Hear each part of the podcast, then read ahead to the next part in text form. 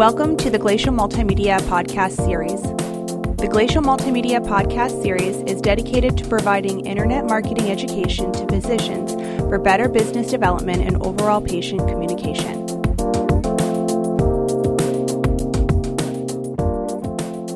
Welcome once again to Glacial Multimedia's podcast series. Another fantastic topic for you today. We're going to dive in and talk about converting your digital leads. Got a special guest we'll introduce here in a second. Once again, my name is Daryl Quinlan, your moderator. Uh, I'll go around the room and have everybody here physically in the room with us today introduce themselves. My name's Spencer. I'm the paid search director at Glacial. Hi, I'm Michael Dubkowski, the CEO at Glacial. Fantastic, thank you, gentlemen. And we do have a very special guest today. Got a little a little bit of an intro about him. For more than a decade, our guest has helped medical practices dominate their local markets. He's been involved in all different aspects of practice promotion, traditional, digital, social, staff training and development, large scale practice growth and strategies. He's the author of the best selling book, The Digital Diagnosis Your Prescription to Attract New Patients in the Age of Online Media. And we're very pleased to have him here with us today. Mr. Troy Cole, welcome, sir. What's up, guys? Thanks for having me. How you I'm doing, excited. Troy? I'm good. I'm great. Great Down to have in you here. Yeah, yeah. I'm- I'm really pleased to be here, man. Thanks for having me on. This is going to be an exciting. This is a, a very passionate topic of mine, man. So I'm really excited to be on. We know it. That's why you're here, kind sir. all right, so we're going to talk about converting your digital leads. It's something that we uh, all are pretty deeply involved with. Um, we get a lot of sometimes pushback from practices. We get feedback from practices. We wanted to do some some pretty easy hit and quick kind of things that practices can do. But before we dive into that, let's give some quick background on where what we're talking about with these leads, where they might be coming from. Obviously, we're talking the digital realm, so we're talking places like social media and so on. Spencer, I know this is an area that you dive into a lot, so give some, just some easy examples of where these leads might be coming from. Yeah, uh, you know, when we're focusing on the web, these leads are going to be coming from a, a variety of places. They can be coming from your social media accounts, but more likely they're going to be coming from organic searches. Uh, people finding you on Google.com and around the web, and people being referred to you from your paid search ads. And those are really going to be your most common refers uh, when it comes to lead generation through the web. And I think, you know, recently this year, uh, this is Mike, by the way. Recently this year, you know, we actually started to see a lot coming from the social media ads, and I think Troy can Sure. elaborate a little bit more on that too. Um, but, you know, we're really starting to see the growth of, of digital leads coming from different areas this year. Uh, remarketing leads, we're talking about some geofencing potential leads. These are new areas in the digital realm that are going to start bringing some leads. But yeah, traditional paid search and organic search work real well. And Troy, what are some of the places that you're seeing a lot of the leads for your practices coming from? Well, we do a lot of traditional media still as well because you you get the the message out there, say in radio or in television, uh, and you're driving folks online that in, they end up on the places you just mentioned, and they end up. Uh, you know, interacting with maybe an ad online or visiting your website and then being retargeted or checking out your Facebook page. So even, you know, we're talking about the, the digital realm, but even any traditional efforts that, that you're making in terms of your marketing are driving folks to the web as well. Um, I I mean, fact of the matter is, if someone's going to call your practice or engage with your practice to, you know, possibly have a surgery or a procedure with you, they're going to check you out online first. They're just that's what's going to happen before Absolutely. they pick up a phone. Yeah. So so just think of think of your, you know, you, this is how we talk to our clients. Think of your uh, website as that portal for people connecting and making that first connection with your practice. And yeah, Troy, I think your uh, your point's really really well made there. You know, and I think it lends itself to top of mind awareness. Sure. And something that came up earlier in the day today was you know the importance of top of mind awareness, awareness, and whether that's something that happens through a radio ad or through a geofencing campaign. You know, these are things that need to be reinforced. Absolutely.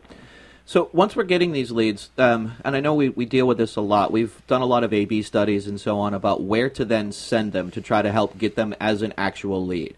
Um, there's you know a lot of a lot of train of thought. Send them directly to your website. I know we work a lot with landing pages, and Spencer, you do a lot with those landing pages. Talk about the pros and cons of sending them to a landing page versus a website. Yeah, well, I think it can be even simpler than that. Uh, the reason we use landing pages is because they present a really fluid user experience. The information is highly relevant, and the navigation is generally easy. They're mobile friendly, uh, they're easy to scroll up and down and find the information.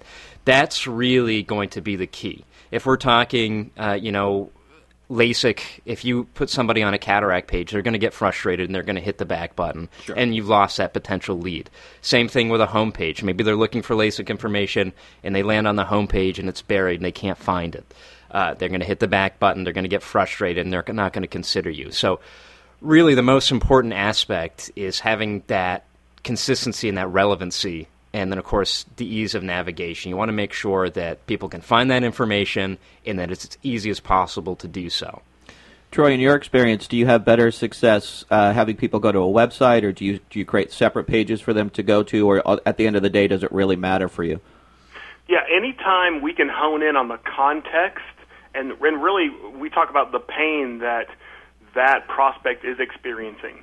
You know, you've got some folks who are who are going to be uh, more focused on the financial aspects. Some that are going to be more focused on the different types of procedures or or technologies. They want to know about the surgeons. Anytime we can hone in and say, okay, this this is what that person's concern is, and then give them that content that feeds that, you're going to have higher conversions. Period. Absolutely. Which lends itself to different types of landing pages.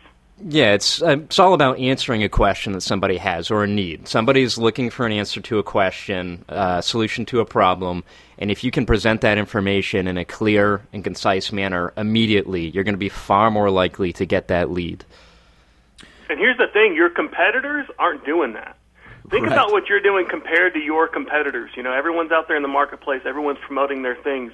Your competitors aren't doing that. They're dumping people onto homepages or they're serving up random big pieces of information. When you can hone in on the problem, if you can be the one that describes the prospective patient's problem in a way that they say, "Man, these guys really get me."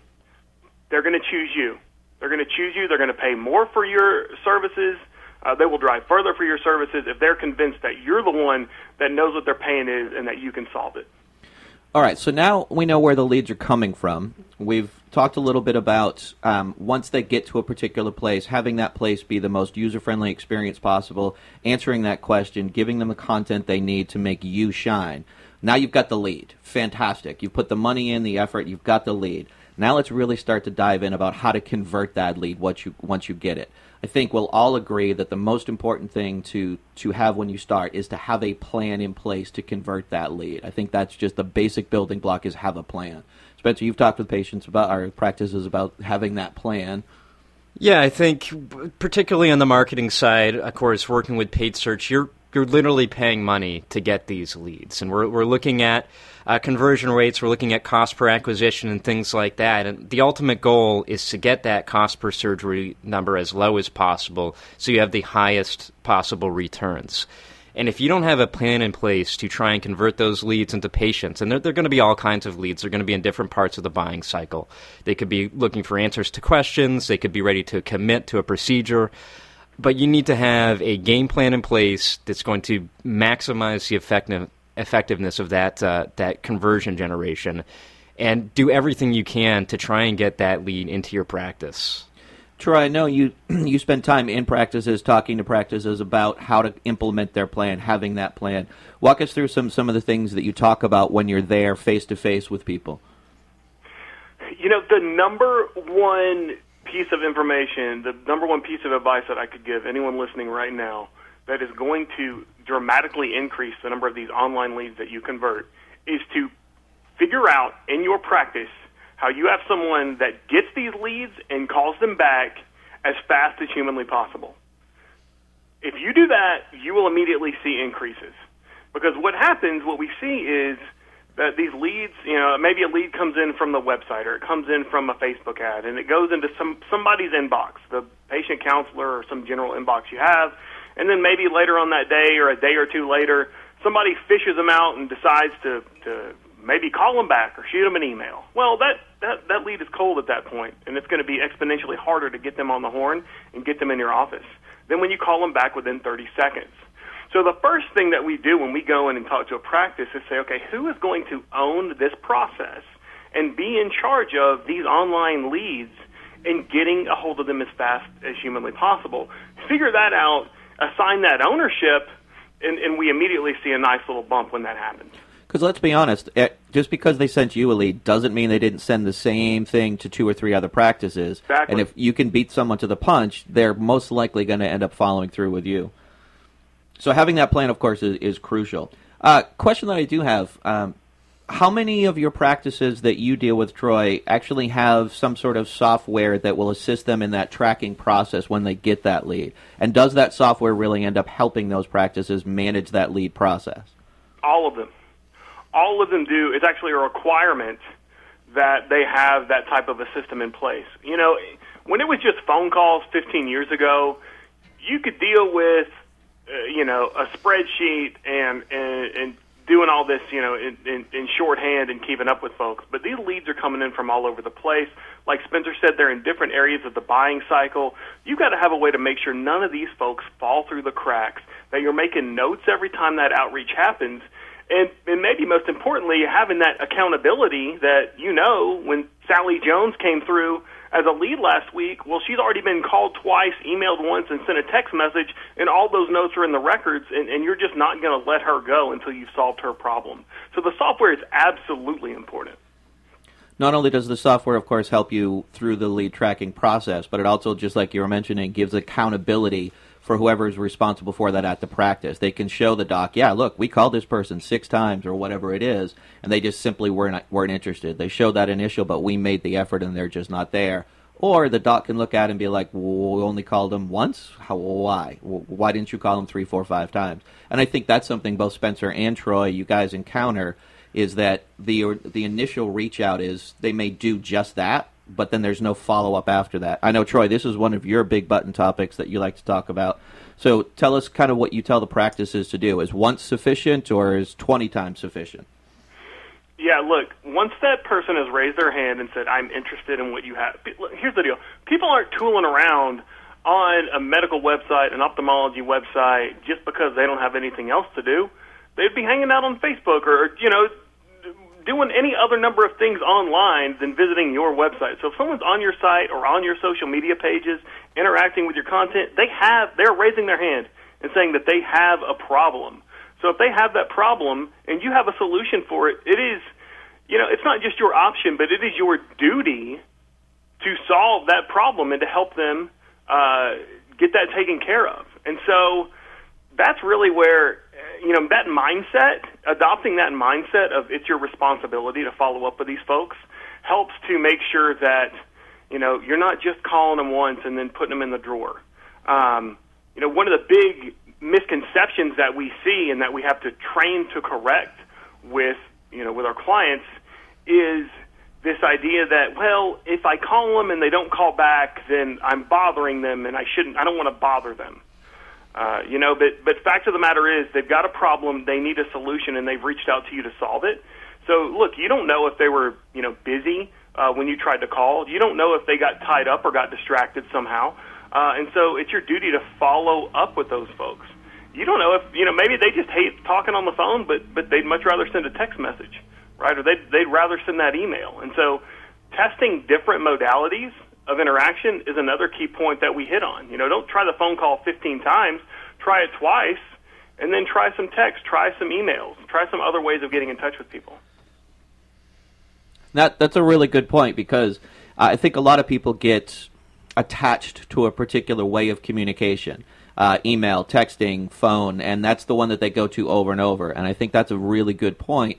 Try an email and then maybe that's not the way that this person likes to communicate. They might want to actually talk on the phone. They might prefer just a quick text confirming hey yeah i'm ready to go whatever it is. So having having multiple avenues to be able to reach out and trying multiple avenues i think is absolutely crucial rather than just locking onto one Spencer, I know you've dealt with this a little bit as well in talking with some of the, your, some of your practices. Yeah, I mean, I, I think it, it, comes back down to the amount of money you're spending. You've spent money on your website, you're spending money to rank well organically, and you're spending money on your ads and whatever else you might be doing. And it, it really doesn't make any sense to kind of just drop those potential leads off the door and say, "All right, well, I tried once. Uh, they didn't communicate. They're they're not a candidate. They're not. They don't want to do any business with us." Right.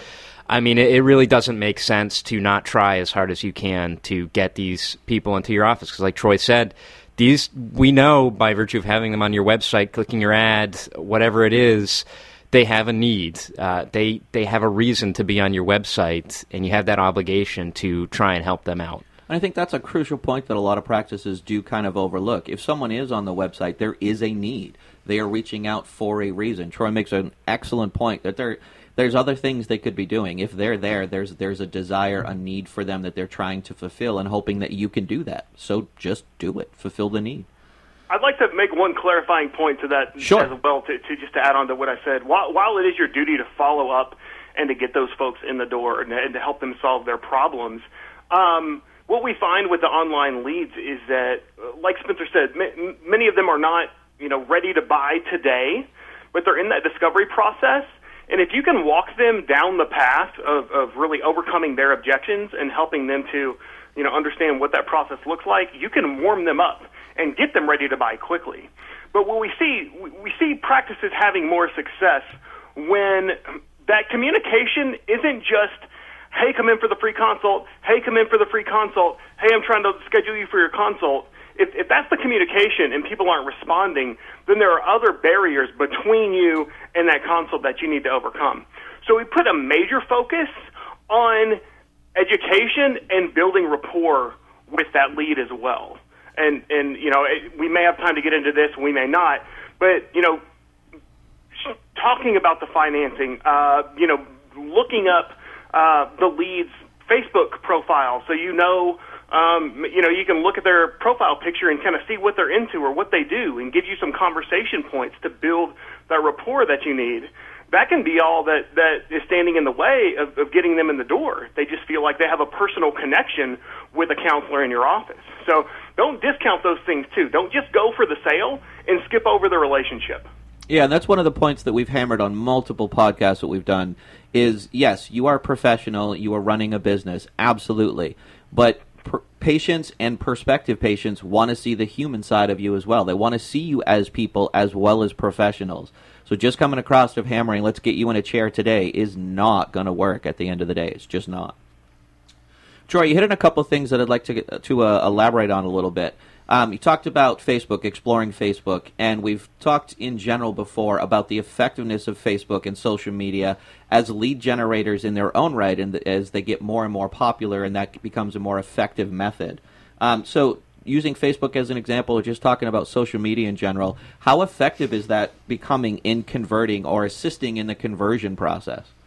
Yeah, I'll tell you what. Right now, Facebook, you know, Facebook ads is an incredible platform. It's my favorite traffic source right now because you can do so much targeting on Facebook. I mean, if you're listening to this, you have a Facebook account, just think about how much of your own information you've shared with Facebook, either directly or indirectly. They know all kinds of things about you.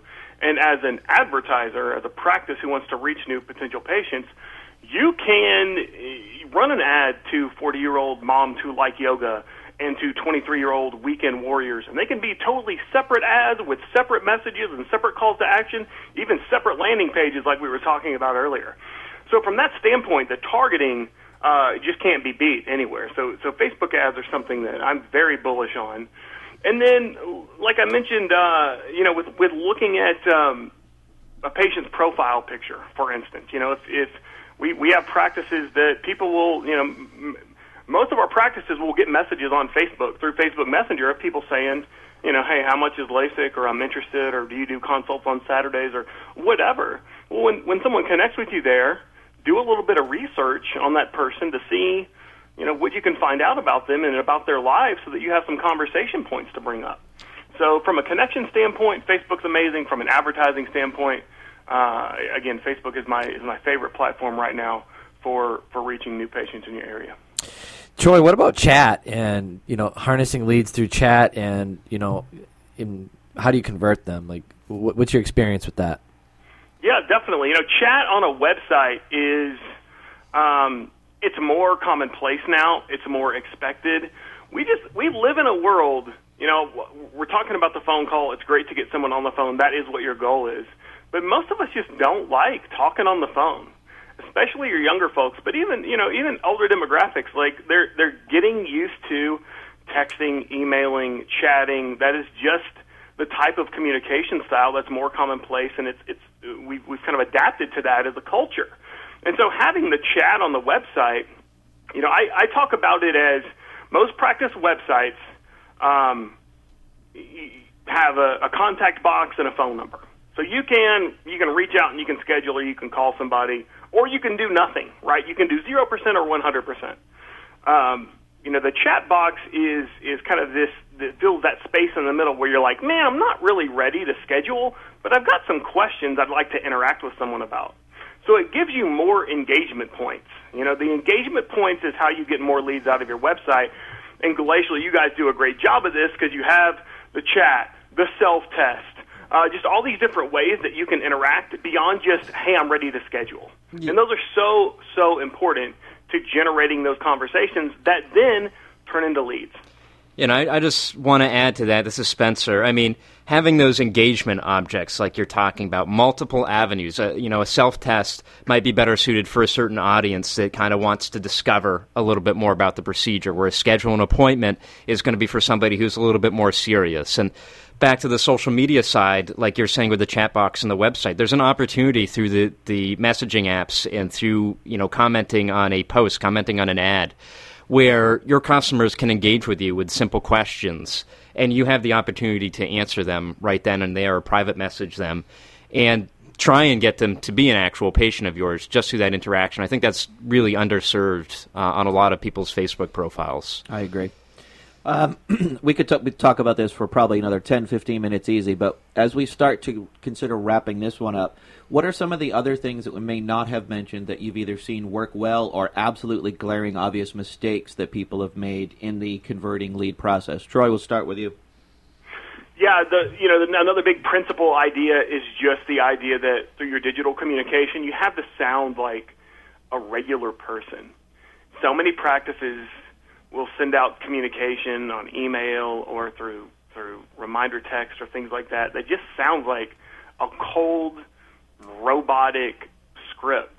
And when you can come across as an actual human, a person that is that cares about the patient, that uh, is, is just a normal human being. I mean, there's really no other way for me to say it. I, I that's what I tell my practices. I did just communicate, just talk like a human, just just however you would talk to your friends.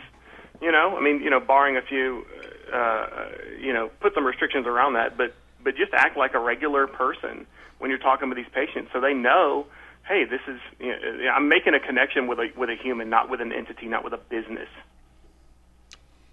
Yeah, and you know, I think that's an important step. And really, I mean, you're you're doing all this work on the website and on the traditional side to try and get these patients in the door.